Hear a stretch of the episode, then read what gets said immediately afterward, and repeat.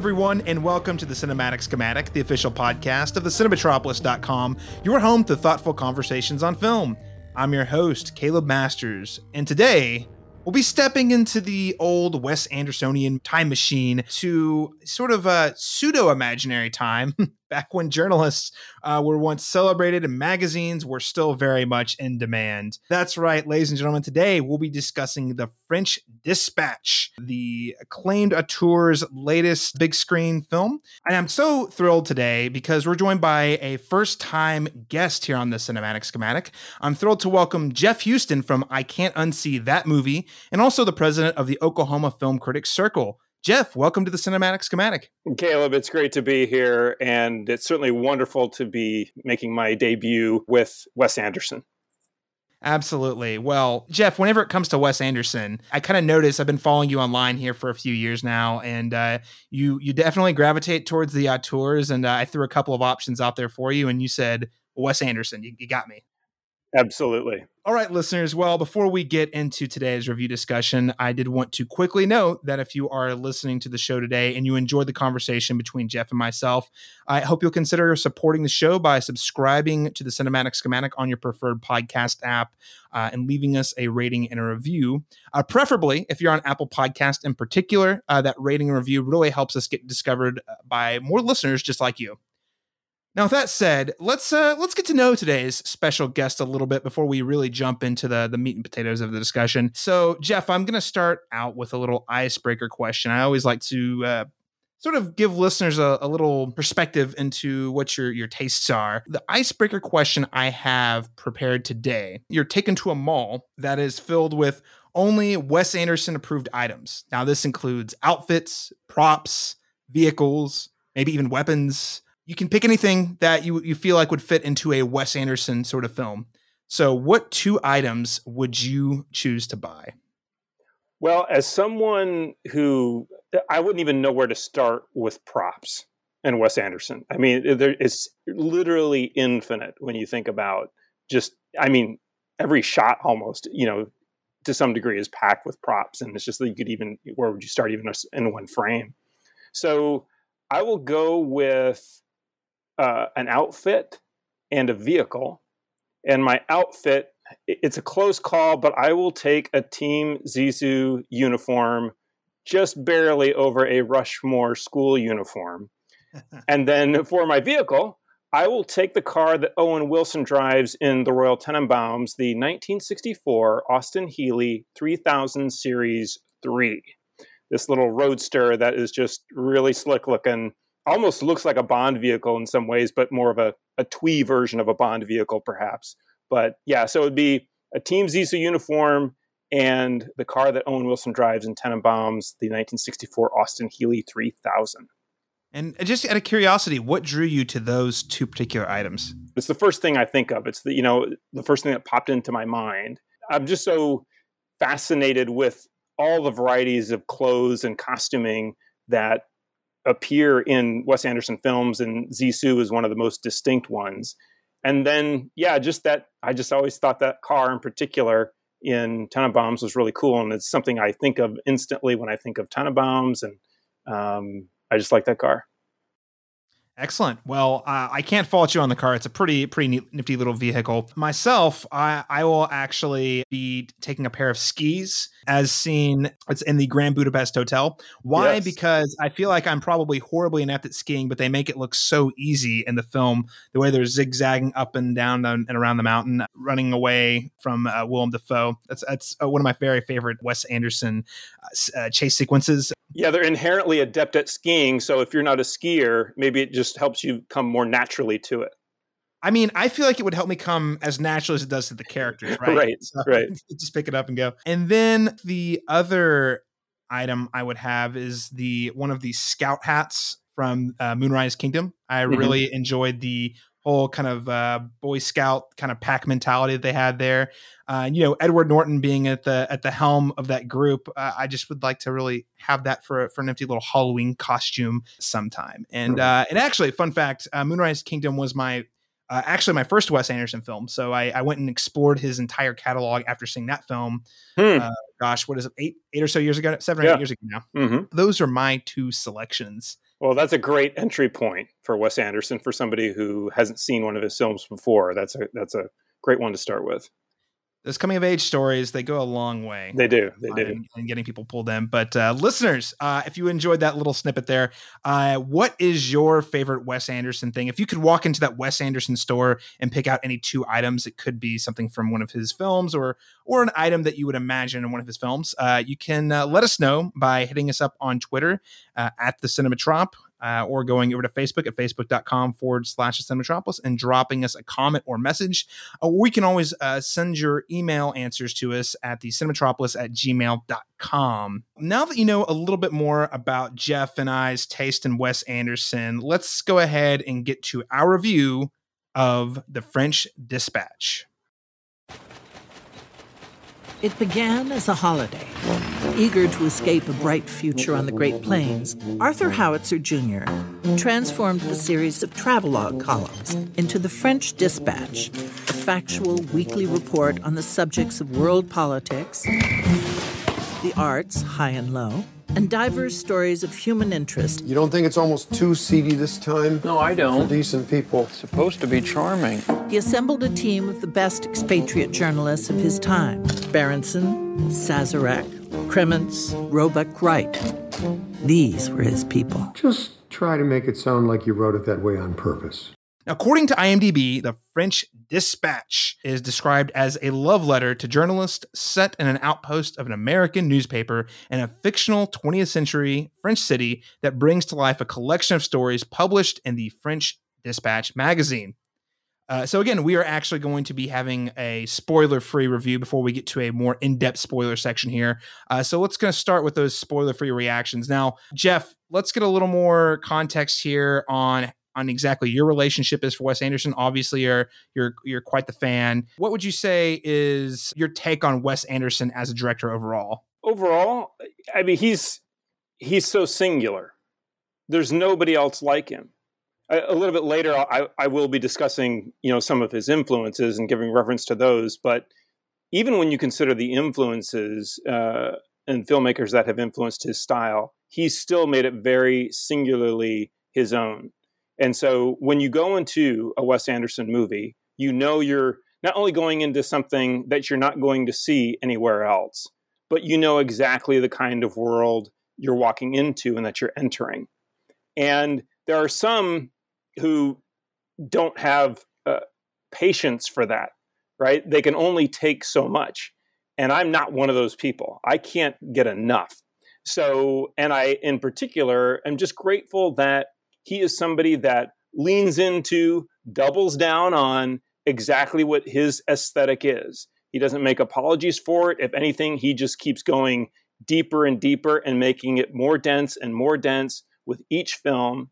And for anybody that, and I, you know, you can read them, it, people who criticize him and think that either he's too self indulgent, he needs to be reined in a little bit. I couldn't disagree more. I mean, Wes Anderson is the kind of filmmaker that I don't want to put any reins on him. Um, I think he's because he's so self assured and so confident in that aesthetic that he plays in and that he's developed and and and, uh, that that has grown with each film. And so I don't want him to be reined in. I want him to be free to be the the. In fact, I don't even want him to try something different. Now, if he wants to at some point, if some point in his career he says, you know, I want to try something different, then hey, go be an artist and do that.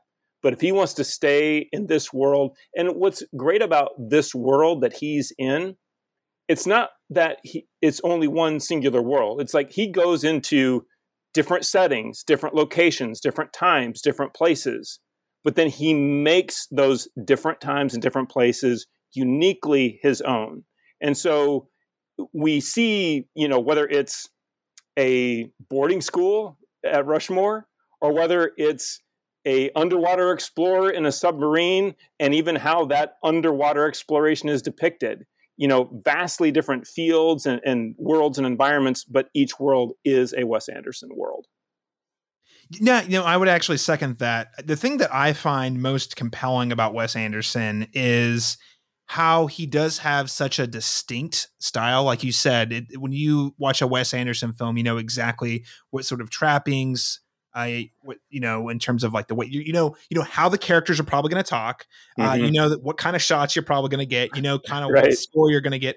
Uh, the thing that I find really compelling about him as a director, though, is while all of that is true, I feel like his style is used uniquely per project. Like whenever he really deploys his style in Grand Budapest Hotel, for example, there's like three layers of storytelling going on there, and each one you layer deeper you get, the more like imaginary and more Wes Anderson it gets. Mm-hmm. Uh, versus Moonrise Kingdom, where it's sort of uh, instead of like living in the the realm of the imaginary, you're seeing it from the this is exactly what the world looks like from the perspective of children, right? Yep. So yep. um, it, it's it's like the same style, but it means different things in different films. And I, I'm a lot right there with you, and, and I, I want to see more. I want to see him continue to sort of deploy his style on different films and different genres Uh, because uh, I think there's just a lot, a lot of really great stories that only he can tell in that way uh, that come out of it.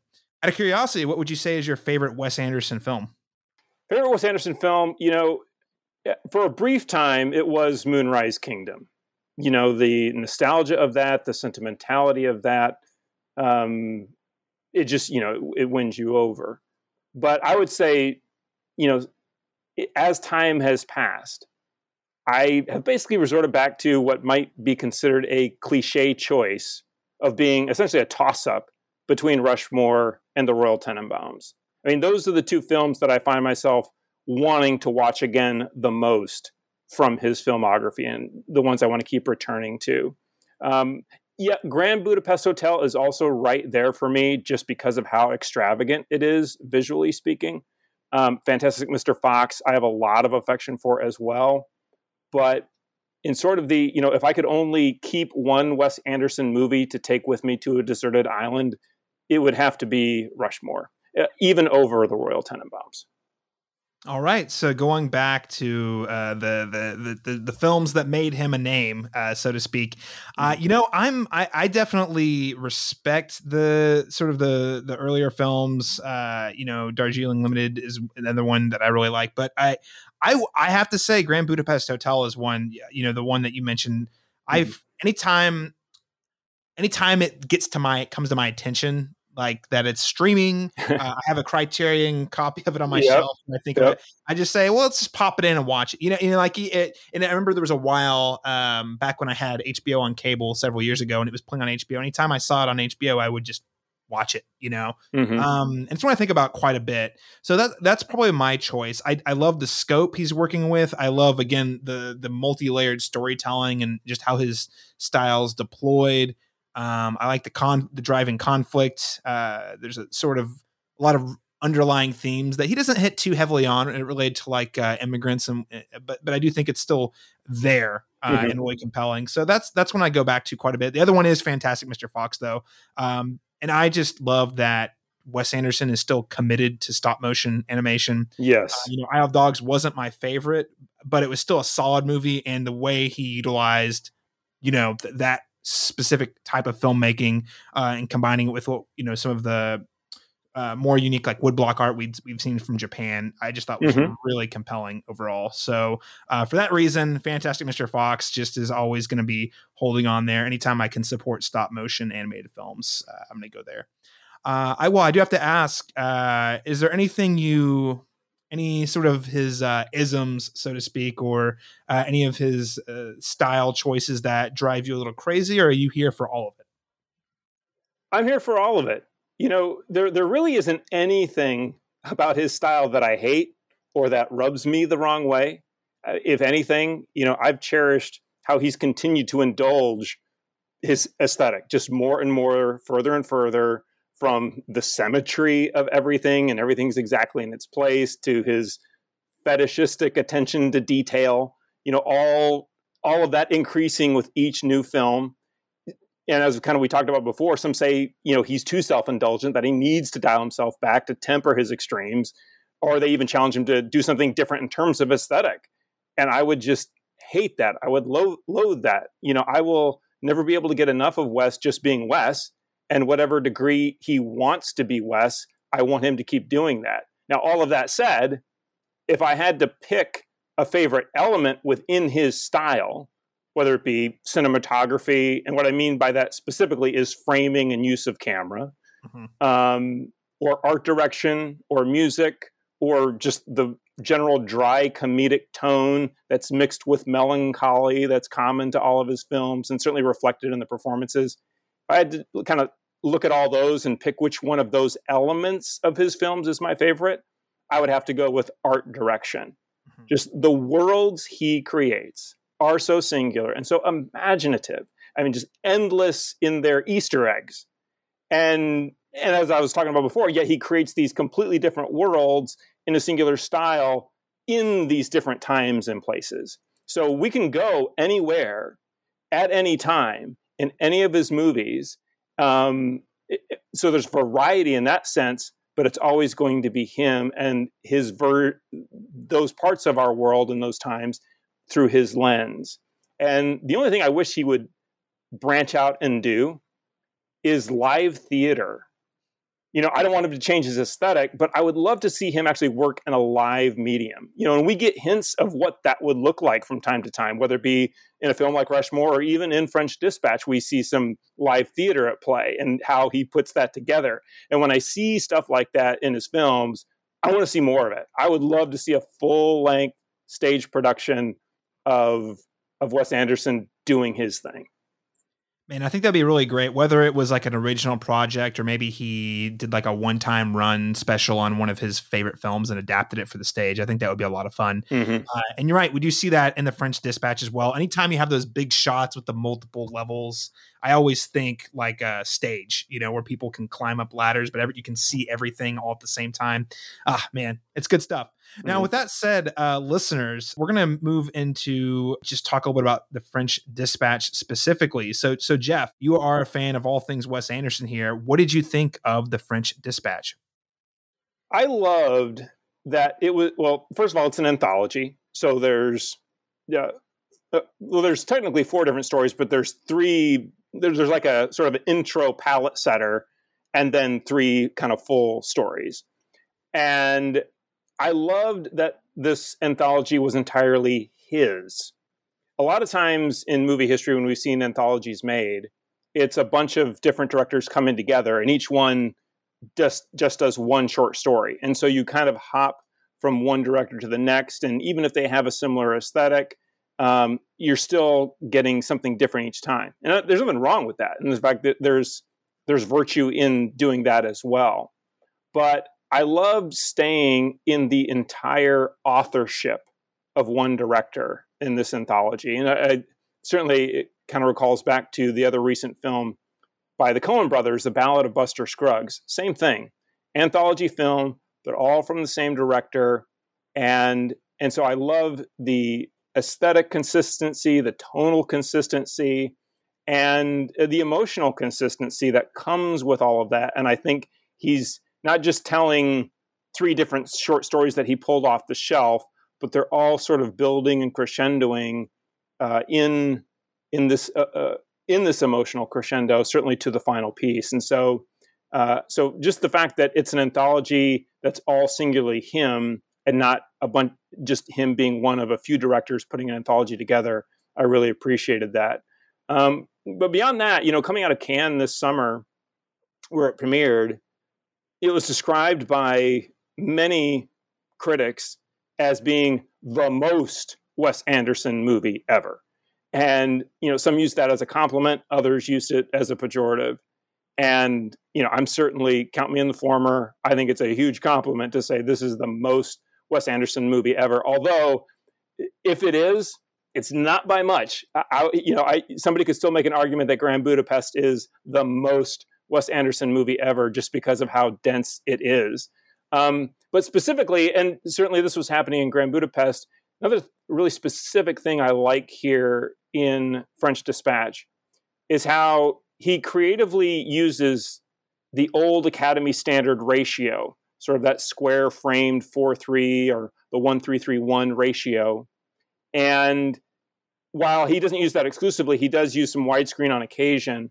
He does use that square frame for most of the film. And while that's, and it's not just some random artistic choice just to be different, he, what I like about his use of that square frame is he packs those frames even more than he might have otherwise with visual content. But because it's this square frame, instead of it feeling cramped, um, because he's got less side to side to use, he uses depth spectacularly well. And that's something, and it, he certainly did that in Grand Budapest, but that stuck out to even even more to me here, since his left to right is limited.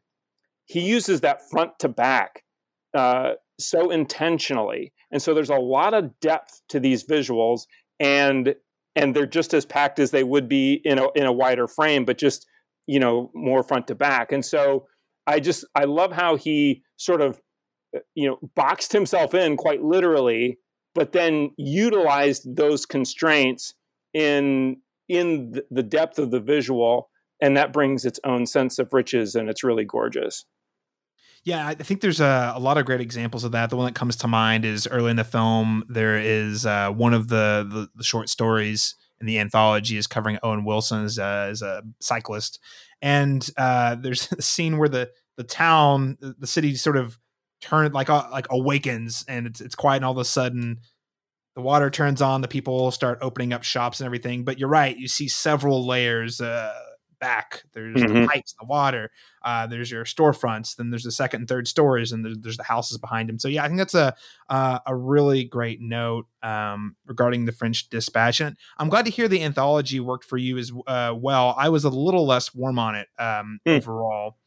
Uh, so here's the, so Jeff. Here's my thing with anthology films is nine times out of ten, not hundred percent of the time, but nine times out of ten, anthology. There's usually anywhere from 50 to 75% of the stories that are great and then the other 25 are less interesting mm-hmm. so i i found that to be the case here now that said because as you pointed out this is all wes anderson's sort of selection his story uh, the way this the, the film is structured uh, is similar to like a magazine. They go through this story here, and then we're going to transition to this part of the paper, the magazine, and it's going to be this type of story.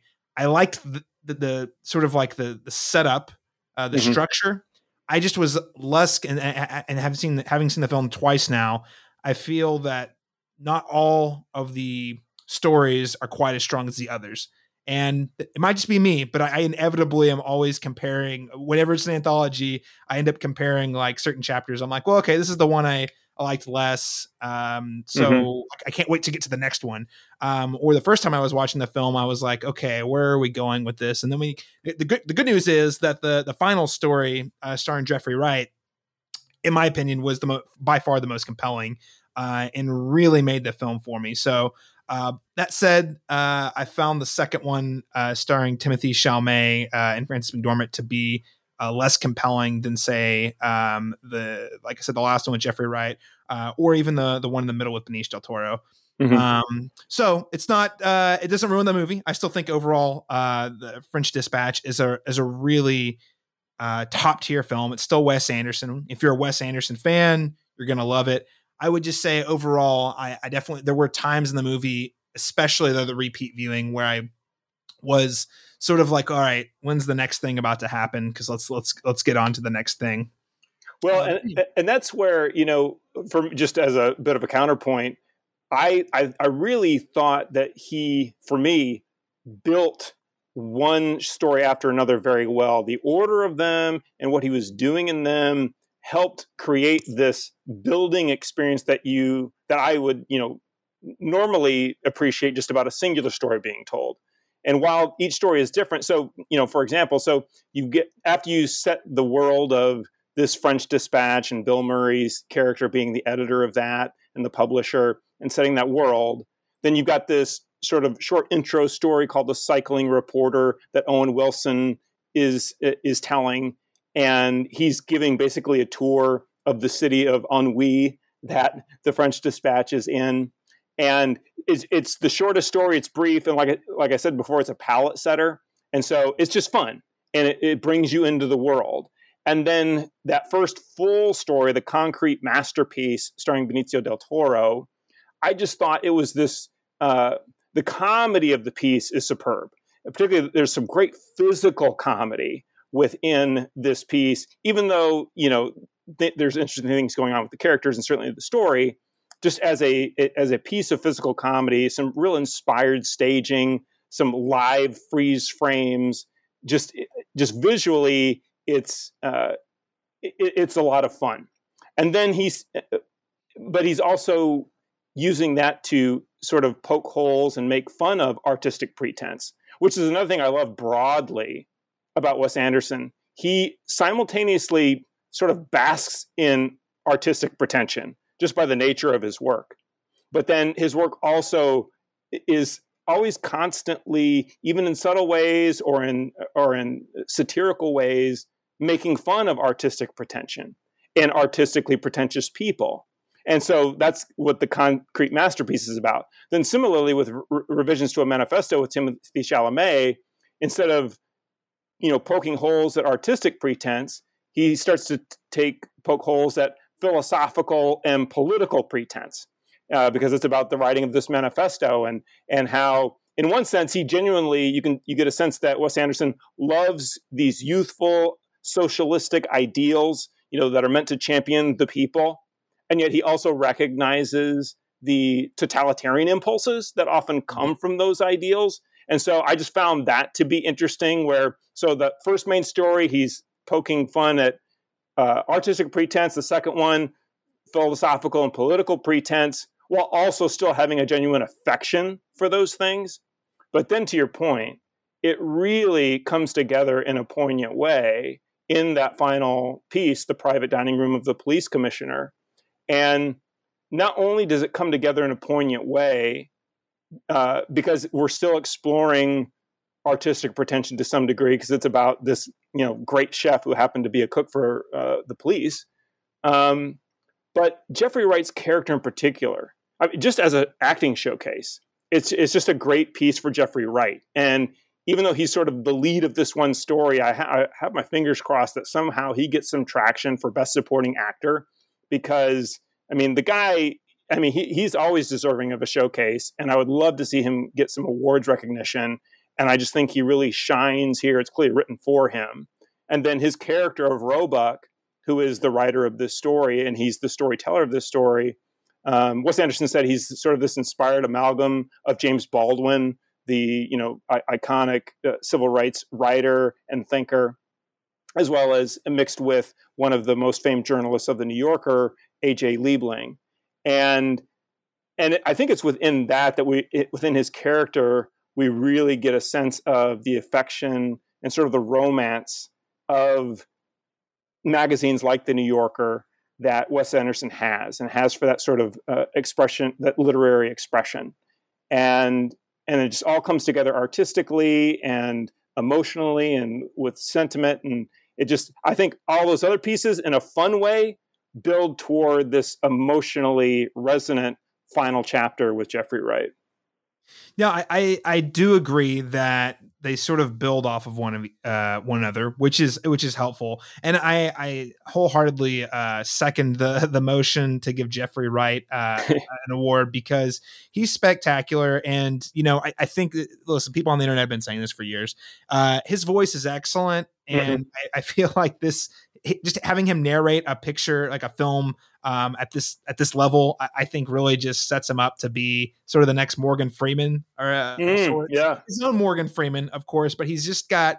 Uh, I want to listen to all the audiobooks which narrated by Jeffrey Wright's what I'm saying. So. Well, and he carries that gravitas, but in a very natural way. It's not forced at all, you know. But there's a richness there, and there's a you just you hear a depth there, a depth of humanity. So it's it's not just the great vocal quality, but there's something behind it, like with Morgan Freeman, where there's a lot of life lived and experienced within that voice. Most definitely. And, also you know this is i would say uh clearly the climactic chapter. I mean there's the most action. We won't spoil it but wes anderson definitely shakes up his form quite a bit for this one uh which we'll discuss a little more in spoilers. But I, overall this was the most compelling piece for me. And uh, you know the, the, in classic wes anderson form the again he he's uh like like you say he's both basking in sort of like the the artistic expression while also critiquing it but mm-hmm. you know as the story wraps up he basically says via one of the characters well this is the whole point of the story uh in a lot of ways so uh again uh overall though i, I found it to be uh, a really strong outing for Wes Anderson. You know, I'm going to rewatch it probably uh, many times in the future. Uh, so again, we're going to get more into depth uh, in, in some of the themes here and spoilers, Jeff. But um, I guess uh, I guess I should uh, just go ahead and uh, leave the question before we move into giving it a letter grade. Was that was that final vignette? Was that your favorite as well? It was definitely. It, it really felt like the payoff to to some. I did in hindsight. I realized it was building towards that. I didn't. I wasn't thinking that as it was going, but it it felt like such an emotional and thematic payoff and even you know visually creative payoff. Just everything about it was so satisfying. And the fact that it came at the end as opposed to having that experience up front and then the other two not living up to it um yeah it just it really it landed the whole thing Excellent. Yes, and uh, again, yeah, my, my favorite was the the third vignette as well. Uh, the one last thing I'd like to say in the the spoiler free section here about this is this movie does a really great job at showcasing the journalists and mm-hmm. what they do to get the story, and each of the journalists has their own approach to getting the story. Uh, some of them, one of them, it's more of a case study uh, whereas another it's more of a transactional investment uh, in in uh, the characters in the story, uh, and then uh, as we see with Jeffrey Wright, sort of the circumstances are thrust upon him. Um, so I, I, found that also intriguing that each one of the journalists had their own style, they uh, and their own level of commitment to what they were trying to tell. And also loved how Bill Murray in a classic publication was this very defensive, protective editor who mm-hmm. wasn't afraid to you know, call out his staff when they weren't uh, hitting the mark, but also was fiercely protective of them and supportive of them as well. So, uh, anyway, just want to give that last nod. I think that's uh, something the film does very well. Uh, is you know uh, writing a, a, love letter by showcasing people telling the stories. So, Jeff, uh, let's go ahead and bring this spoiler free review home. What letter grade would you give the the French Dispatch. Well, I am such a homer for Wes Anderson that I'm always tempted to just give it some grading of A. But if I have to really, I, I do feel a responsibility to take a step back and sort of grade some of these on a curve. And so within the whole filmography, I would maybe give it a B plus. Not maybe, yeah, for sure. So so there's a couple, there's uh, a handful of his films, or maybe you know three or four that are in that A territory if I'm just grading Wes Anderson films. But right below that, I would put French Dispatch. Excellent. I think B plus is a very fair grade. I'm going to go on the other end of the spectrum myself and say B minus. Uh, again, I also fully expect to in five years uh, rewatch this film like two or three more times and do a total 180 uh, because I have found that Wes Anderson films are very rewarding on repeat viewing, and oftentimes I'm sort of like realigning the order uh, mm-hmm. that I enjoy them in myself. Uh, but I'd say B minus just because again I found I found the pacing to be good, not great, and mostly because there was one of the stories I was less invested in. Uh, that said, you really do need that story for the whole picture to work. The whole thing he's sort of trying to get at to work. Um, so overall, I think it's a it's it's definitely a winner more than it's not. So I'm going to go with B minus. Uh, so listeners, I'd say check it out. Uh, if it if, if it is playing in a theater near you uh, and you feel safe going into the theater, I do encourage you to check it out. Uh, yeah, otherwise, it'll be VOD. Uh, the the release the window between theatrical and VOD is not so long uh, much these days. And if you are saying should I pay twenty dollars to rent it, I'd say you can you can get a friend to chip in. Absolutely check it out. Now, Jeff, uh, last thing I want to leave listeners with uh, for those people who do enjoy the French French dish, excuse me, for those listeners who do enjoy the French Dispatch, or maybe they're looking for something that they, they can sort of compare it to, what is another, whether it's a, a movie, a, television show, novel, music, or some other form of media recommendation that you would give listeners today if they enjoy or would like to see the French Dispatch? Well, you know, as we've discussed, Wes Anderson films are so singular. In one sense, it's hard to find comparisons. Uh, it's it's hard to find how do I w- what does this match well with.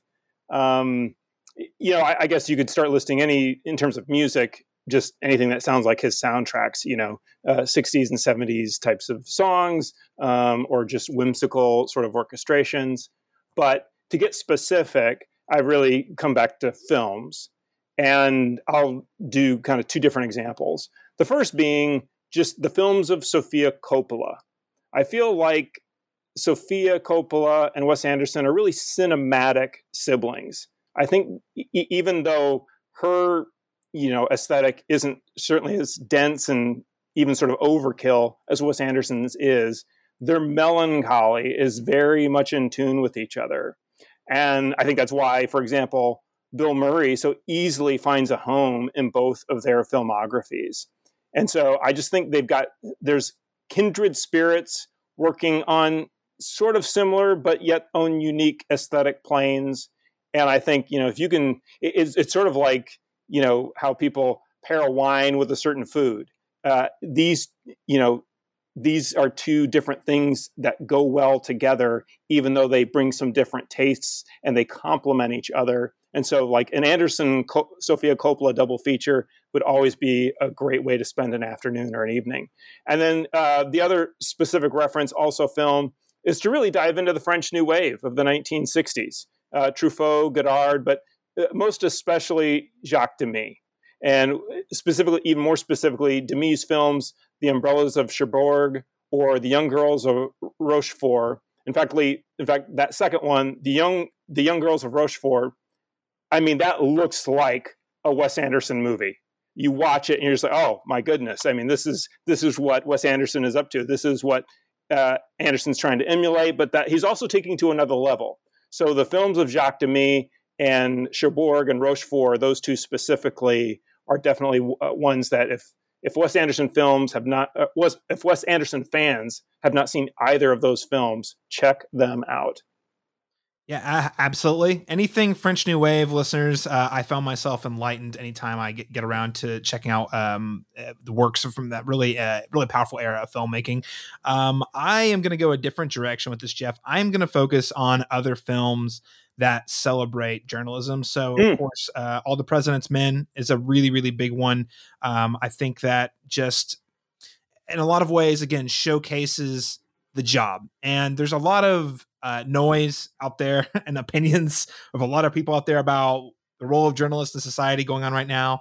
But I think if you remove all of that, I love the films that really hone in on the process. What is it like to be a journalist the day to day? What happens when you you stumble on a big story. You know, it's not like you just put it out into the world. Like there's historically uh, a lot of work, approvals, you know, ethical questions that are debated about whether or not these big stories get told. So I, I love all the President's Men because it really hones in on the, the, process and the people that are trying to get the the truth out there. Uh, the next one I'd, I'd recommend is also Spotlight. Similarly, has a stellar cast uh, won the Oscar, was it 2015, 2014? Mm-hmm. Correctly, uh, is really one of my favorite films of the last decade. And again, it is about the process. It's the process and the people behind it, and sort of what is what is it like to have a you know bombshell, so to speak, story, and what what all does it entail to get that published. Uh, and again, the the answer for those of you who aren't as familiar with journalism, it's it's not that it's not that simple. Uh, and I don't know, I just have a thing for watching uh, com- very competent people be very good at their jobs. I think someone uh, someone online uh, called it competence porn recently, and I was like, you know, there's something to that. Heist movies, Ocean's Eleven. Why do you like it? Because those guys are really good at their jobs. Yeah. Um, so I want to uh, just give a shout out to those two films, All the President's Men and Spotlight uh, in particular, but the list goes on. There's a lot of uh, tremendous stories out there about journalism and journalists doing work, and I do think uh, that the French Dispatch, given the fact that it's from Wes Anderson, who has such a distinct style, I think there's a chance this could wind up in that pantheon as well. We'll see. We'll see. Uh, Oscar season's not too far off. All right. Well, listeners, you have our recommendations. You have some additional homework to check out. Uh, for those of you who haven't seen The French Dispatch, go ahead and tune out now. And for those of you who want to, who have seen it and want to further discussion, hang tight. We'll be right back. What happened in the end? In the end, they shot him. So it all went to me. All right, Jeff. So let's go ahead and dive into a more spoiler filled discussion here. Uh, so I've highlighted a few different topics, uh, and uh, as much as we can get to uh, in the next uh, 20 or so minutes, I want to discuss some themes here. And just to segue right on through my alternate media recommendation, uh, I want to start with uh, a tribute to newspapers and journalism. So I just want to get your perspective here. I mean, this film has been touted as quote unquote an ode to journalism, a celebration of all the things that goes into newspapers. Uh, so, from your perspective, in what ways does Anderson really honor the story of journalists in this film? Well, you know, it's a very specific form of journalism. So this, you know, the French Dispatch is really an ode to the New Yorker magazine and its place in journalism, its iconic place in journalism. And that place has a lot more to do with long form journalism uh, and really diving deep into stories, uh, not just capturing the facts, but capturing the essence, you know, at a storytelling level, not just a reportage level. And so the French Dispatch is really an ode to that specific form of journalism. And then to sort of take that a step further, what I really appreciated about the French Dispatch is that it's a romantic ode to that form of journalism, a tribute not only to a lost style or a style that's becoming lost as time goes on, but more importantly, a lost ethos. And you were kind of hitting on this when you were talking about Bill Murray's editor character uh, a little bit earlier. That ethos that, in one sense, is both very rigorous in terms of its professionalism. But yet, particularly in this New Yorker style of journalism, this storytelling, it's also an ode to how these journalists took beautiful poetic licenses in the telling of that story, uh, not to such an extreme that it made the stories false, but it brought them alive in a way that only storytelling can. And so there is this professional rigor, but this beautiful poetry being combined into the the form of journalism. So you see those virtues at play. You see them being honored here. Certainly from uh, you know on the rigor side, Bill Murray's editor and publisher of the French Dispatch. Um, and you were talking about this as well about his about that editor. He's he he's not only keeping these writers on task and challenging them to to various degrees. Um, so he's reining them in a little bit, but he's also giving them free rein. Because ultimately what he's going whether he's giving them eh, free rein or trying to rein them in in certain ways his goal of doing both of those things is he wants to hear their voices. He wants to publish their voices. And those voices are the voices of reporters and storytellers. And so that's really i think what wes anderson is paying tribute to and is really in love with Right, and again, the, the the the idea that the story finds the the journalist going back to uh, you know the the private dining room of the police commissioner uh, that was supposed to be uh, a story about a, a meal essentially and a mm-hmm. chef uh, turned into this whole uh, the kidnapping of the son, uh, this huge you know sort of swashbuckling adventure that got highly animated. Uh, by the way, now mm-hmm. we're talking about spoilers. I just have to say uh, that was that sequence at the end. You know, sort of the chase sequence being animated mm-hmm. was one of the most delightful things I think I've seen in a while. Um, yep. In particular, how they they did the the whole thing where they all jumped off and on foot ran around the whole bridge and the building and whatnot and then jumped back in the car. I, I still second time I saw it, I, I lost it the second time. So, mm-hmm. um, but no, I like that it it is really again, like you say, it, it's it's following the story and the the voices of the writers, uh, letting them sort of run with the stories as they see fit.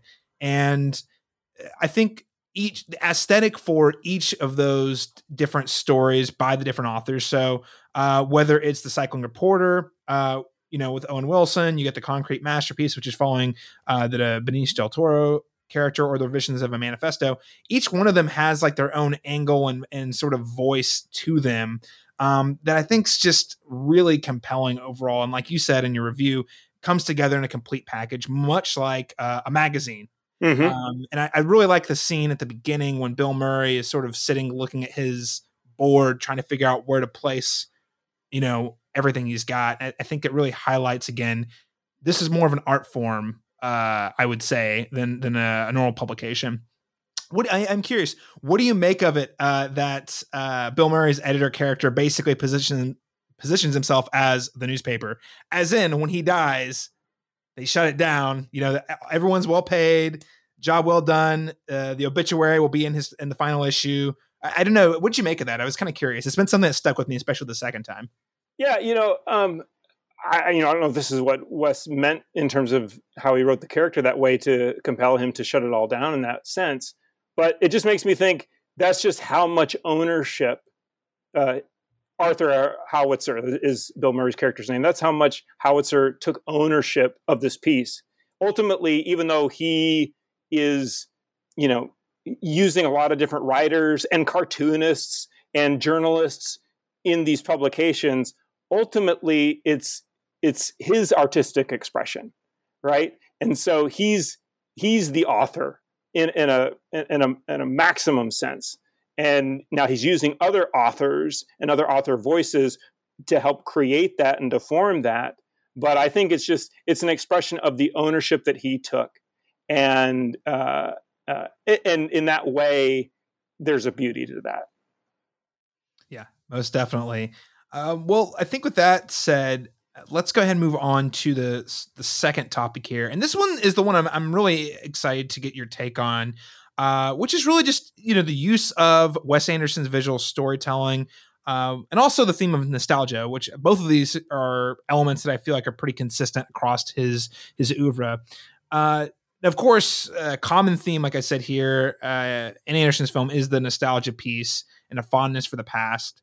How do you think Anderson explores nos- nostalgia in this film, both visually and in the script? Well, in terms of the script, I, the the one thing that really sticks out to me is the conversations. Um, it's not. Yes, we do see the depiction of how this comes together and how Burr, Bill Murray's editor, you know, works with these reporters, but it's the conversations they have, and so uh, his fondness for this form of journalism we see it being worked out between that editor and those writers. And so the conversations they have about debating what should go in there and what what should be changed or adapted or um, that's where I feel the fondness really uh, becomes expressed, as well as then just Anderson really finding essentially three different voices within each of those stories. So it's not just a single voice, but there's you know there, there's a definite voice to each of those three, even though it's all told within Wes Anderson's style, um, which again, as we talked about before, is most effective in Jeffrey Wright's character's voice. So I, I, just think it's in the conversations, it's in the exchanges that we really get the strong sense of what it means um, because when we get a sense of what it means to these characters through their conversations, both the stories they're trying to tell, but how they do it and how they feel compelled to do it and, and where they differ on that. Um, that's it's just beautifully done. Um, and then visually, you know, you know, I would really, I would really have to see it again and really think about it to, to really be able to give a straight answer, just because there's so much going on in this film visually, and that's saying something when we're talking about Wes Anderson because that's a common characteristic, obviously, to all of his films. But you know, to that comment, where a lot of critics have said this is the most Wes Anderson film, there's so much going on. So, like, I don't know about you, but when I'm watching a film for the first time that I know I'm going to write a review for, I take notes. And watching this movie, I, it was I didn't want to just I didn't want to glance down to scribble my note for fear of just a frame that I might miss because there's so much going on visually. Um, it was just it was that sort of an intense level of Wes Anderson aesthetic, and I didn't want to I didn't want to miss a moment because I was afraid I was going to miss something, and I you know and, and you would. so uh, just in that broad sense, visually, uh, you know how it reflects uh, uh, sort of the fondness and the nostalgia of the past. Certainly, just the time setting itself, I think, reflects that. The fact that we're going back to early and mid 20th century and working within that general time frame, um, that's uh, as opposed to modern day. Uh, that right there, he's he, he's just going back to a fondness of a time, but then even more specifically, a place. And the fact that he's still got it connected to uh, Bill Murray's character has his roots in Kansas. And so this idea, the whole I the reason that this publisher uh, was in France running the French Dispatch was to send those stories back to Kansas. Um, and so even there, I think that reflects something how the the the fondness that Wes Anderson has for this kind of journalism is how it opens up the world to its readers. And it's not just giving them information or making them aware of events, but it's it's broadening their minds, it's broadening how they see the world and how they experience the world. And so even just that little contextual aspect of you know this dispatches to get these reports not just to fellow French people, but to back into America and the middle America, I thought was very fascinating. Yeah, most definitely. And I would just say, like, for I think you nailed it with the script, the the conversations, the way uh, the the relationships that you have between the writers and the editors, uh, all of that I think checks out. The one thing I'd add on the visual side, uh, which of course is large parts of this movie are in black and white, and uh, we'll we'll talk about the color mm, yeah. in a minute. But mm-hmm. I did want to note because I, th- I, think he is certainly trying to evoke a, a time of um, a time long gone whenever it's in black and white. Mm-hmm. Um, and uh, also, the other thing he does uh, later in the film, uh, specifically in the last act, is the use of animation that is very much a sort of a, a nod and tribute to you know the sort of covers you would get from the New Yorker, uh, mm-hmm. but like in a fully animated form. Uh, which I just found to be really compelling. I want to see full length features or at least like uh, some more YouTube shorts this, using the same art style there. Um, but again, everything there's such a level of care that is put into and thought that's put into all of those different aspects uh, that I really do think it kind of creates this sort of like, wouldn't it be cool if we all just lived in this time period? You know, even even you know the, the third uh, the, the third story or sorry the final story uh, where there's you know kids getting kidnapped, shootouts happening. that one of the funniest shots in the whole movie is when the police break into the the compound and they all have guns pointing everywhere. Uh-huh. And, you know, which I'm not a gun guy, but I just found it hilarious. Just the kind of comedic aesthetic of like everyone looking for the people in every corner. Mm-hmm. Uh, you know, just it, it's wouldn't that this be fun if this was kind of how the world we all lived in? Uh, it sort of kind of created that, like you said, that romantic edge to the past. Mm-hmm. Uh, oh, it was so much better, or oh, the it was lighter and sweeter. You know, I just think he kind of creates that imaginary realism um, really, really well. Uh, so I, I, let's move on to talk about the color a little bit because this was probably the, the thing I'm still up to this moment still trying to, to to figure out where what Anderson's trying to get at. So I wanted to see if you had any perspective. Uh, so there are scenes that are in color in this film outside of the animated uh, sequences. I should note, and one I think Anderson does a really great job at just sneaking them in. Like it's pretty seamless. He'll just incorporate a, a shot that's in color, and then all of a sudden be back in black and white. Uh, whereas it's frequently used to sort of make a statement or be a lot more pointed in the use of black and white to color, black and white to color. Whereas this is very subtle. Like you know, if, mm-hmm. if you're really in it, you might not even notice it. I would I would argue. So, what did you make of his use of color in this film? Well, I, certainly very specific and motivated. So, like you said, by and large, it's a black and white palette. And I, I agree. I think it's a, a, a generally speaking, that's a nod to just old journalism it was in black and white, right? Um, but what I found more interesting as I began to see the moments that he would use flashes of color, I really began to think that what Anderson was doing was this. It was when he used color, it was his way of crossing that threshold between story and reality. And so when we're in black and white, we're being told the story. But when the flashes of color come in, we're basically crossing that fourth wall to experience the actual reality as those people experienced it. So those moments of color aren't us being told the story or learning it, but we're experiencing how those people experienced it. I mean, you could almost say that the use of color um, uh, was the the film's version of being there. If the black and white was the reporting, then it was as if, oh, this is uh, we're finally capturing what it was to be for that what it was like for that reporter to be there. And so that's that's what I think he was using the color for was to say this isn't just a story being told, but this is something that was that happened and that was experienced, and it's the most real, um, even if it's just emotionally real. Um, it's those moments he uses color to take us there. Right. No, I think that's a, a great a, a great read on it, and, and because I, I, should point out, it's not only the color, even the the way the shots are framed are a little differently. The one that sticks out to me uh, is when uh, I believe it's Saoirse Ronan, I think, uh, as one of the the prostitutes uh, or showgirls, I should say. Um, uh, the the boy says something about the color of her eyes. She says uh, she has she ask if her eyes are really blue or something like that, and it cuts to a POV shot of the the little boy in the closet and you can see her eyes. Mm-hmm. There's no other shot like that in the rest of the movie. There's mm-hmm. no other POV shot where he's using depth and color in that way.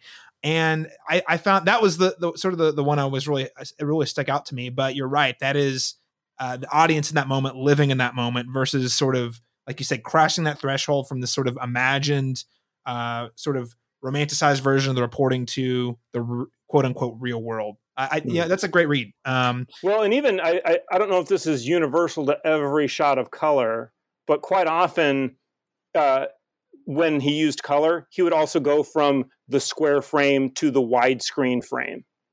So, in in that sense, he was almost he was also opening the world just in terms of the frame as well as the color, and so that just uh, emphasized even more. Oh, this isn't just the story we're being told just for this brief moment, we're experiencing it like these people that we're being told about how they experienced it and how they felt. And I, that shot of Saoirse Ronan's eyes, I think, is a perfect example of that.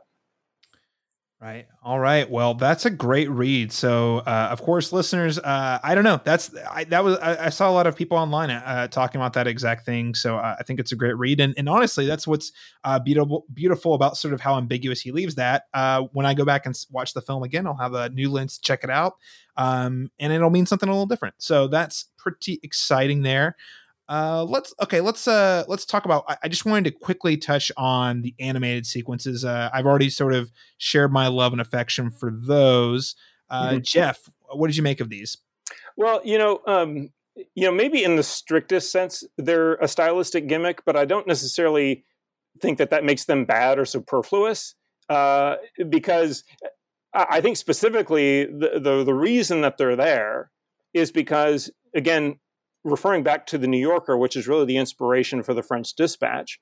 I mean, it had, you know, it didn't just have essays and, and feature stories and reporting, it had cartoons as well. And, and does have cartoons. And so these animated sequences are essentially a representation of that aspect of the publication, of, of the fact that cartoons are a regular part of this sort of magazine.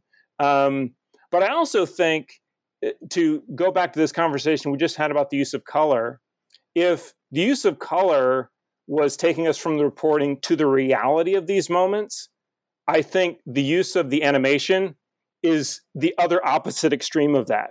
So if color represented the most real and true moments of these stories, then the animation could be seen as the most fantastical licenses and the most fantastical flourishes that these reporters took when telling their stories.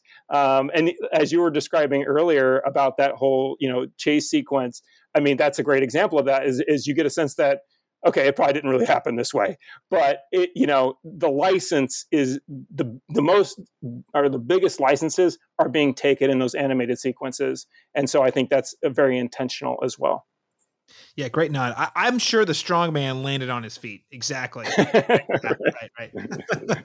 awesome. Well, uh, let's go ahead and move on to our final topic here today, uh, and it's a, a, nod to to immigrants. So, uh, a key moment in the the final vignette, the private dining room of the police commissioner, reveals that the chef uh, tasted something that he'd never tasted before.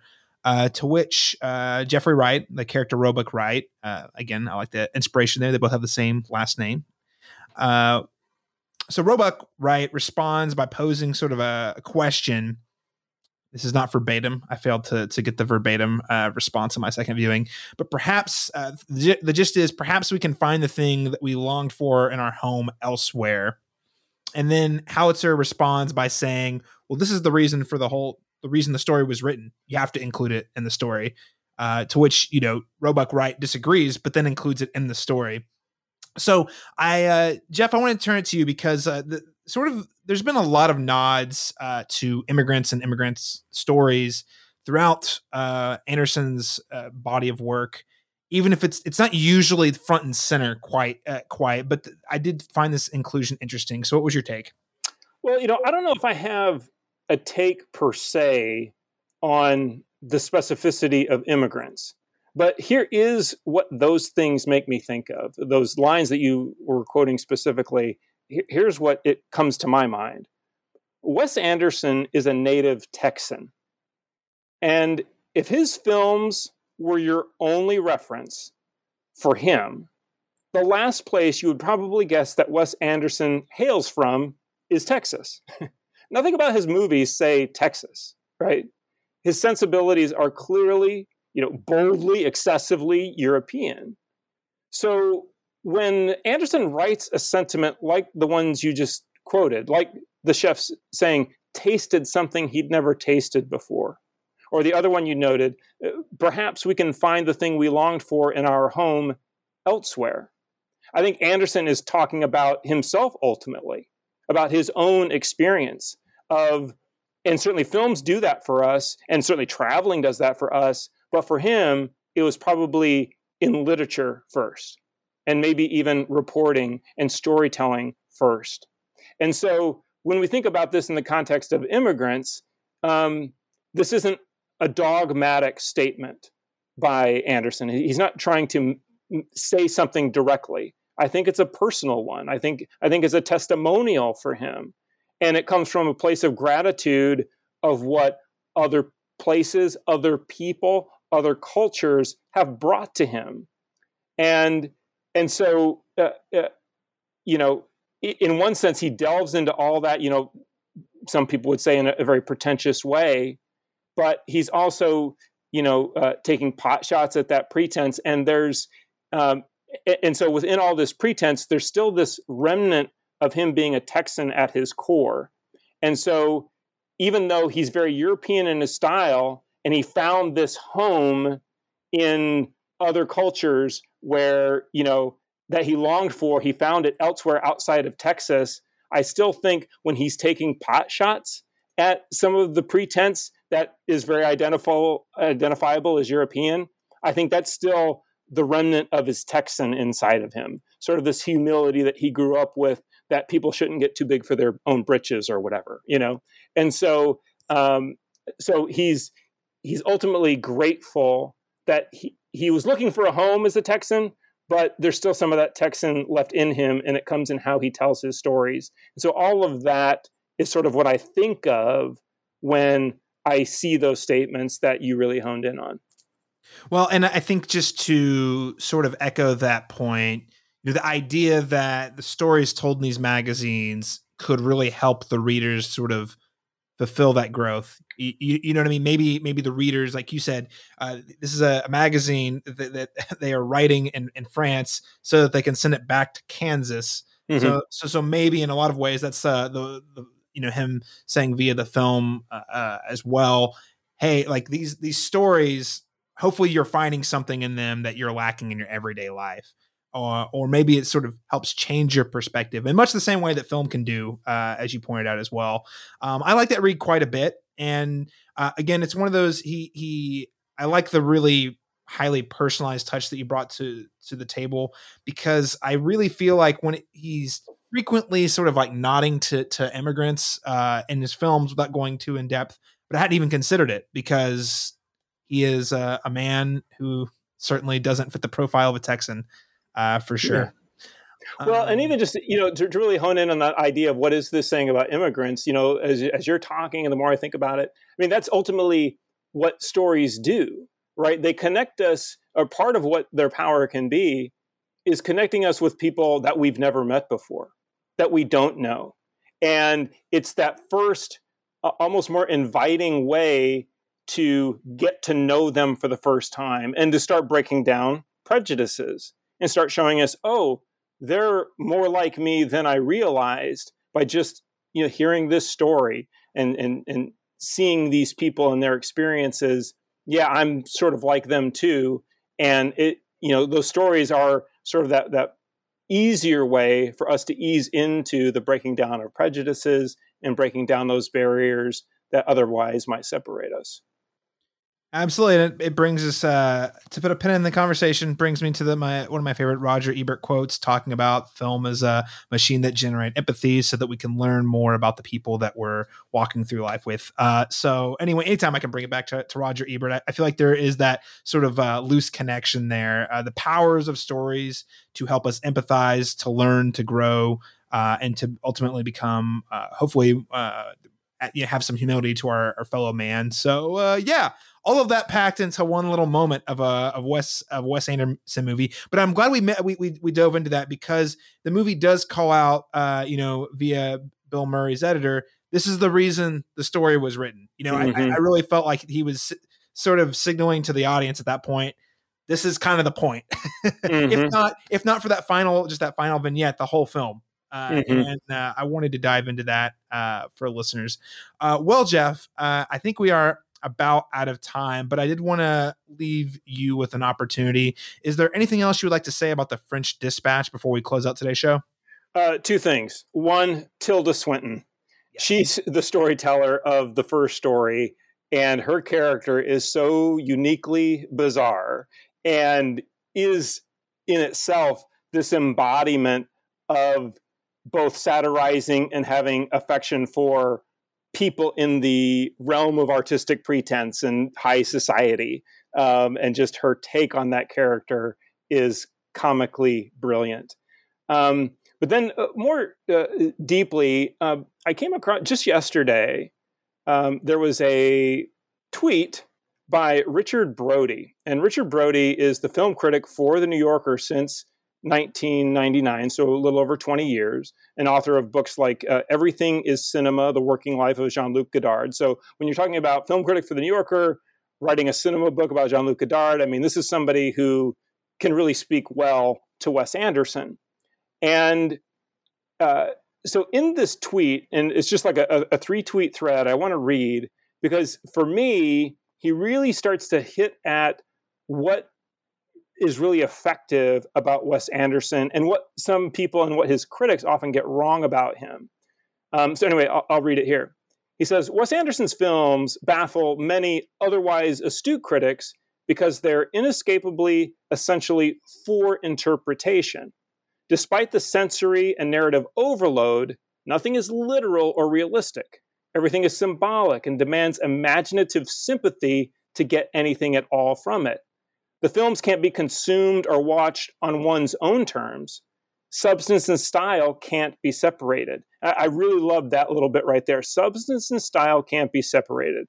One of uh, you know the knee-jerk critiques of Wes Anderson is that he's style over substance. Um, you know, I you know I can think of people like, for example, I read somebody writing about how they didn't like Grand Budapest Hotel because they thought it was just this whole fascination with production design, and it didn't have uh, the emotional depth of Moonrise Kingdom. And what Brody's saying here basically is you can't separate those two. And so, you know, to the degree that uh, Wes Anderson is excessively stylistic, he's all he's doing it all for a purpose, and you can't dismiss it alone uh, uh, as just as just style over substance. They're all integrated.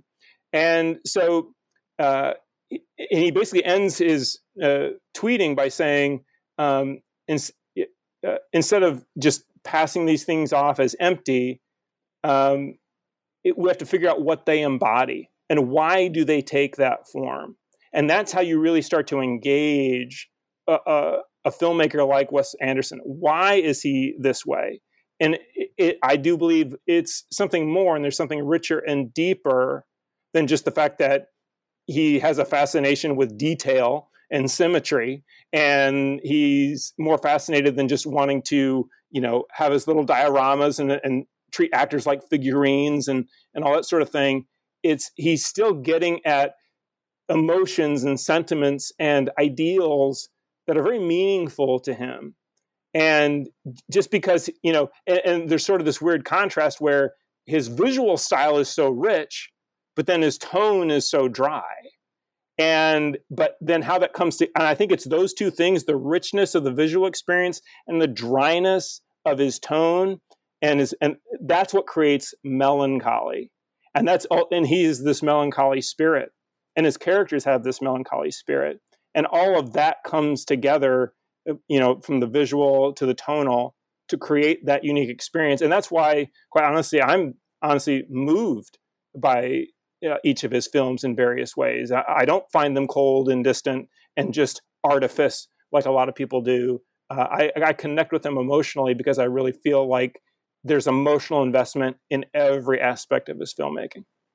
Absolutely. I, I mean, I, I, actually feel like his films are deeply emotional. Uh, sometimes by saying less, you're saying more. And mm-hmm. I think a lot of it goes back to what I mentioned at the top of my review he has a very distinct style that maybe not everyone likes, but I, I do think the way in which he deploys it differently in each story, the way he frames it via certain character POVs is really, really, really where the meaning uh, and and like the emotion is at. Because you have to stop and think, I'm watching or reading the story from this character's point of view. Why are they thinking about it this? Why is the world look this way to that those characters?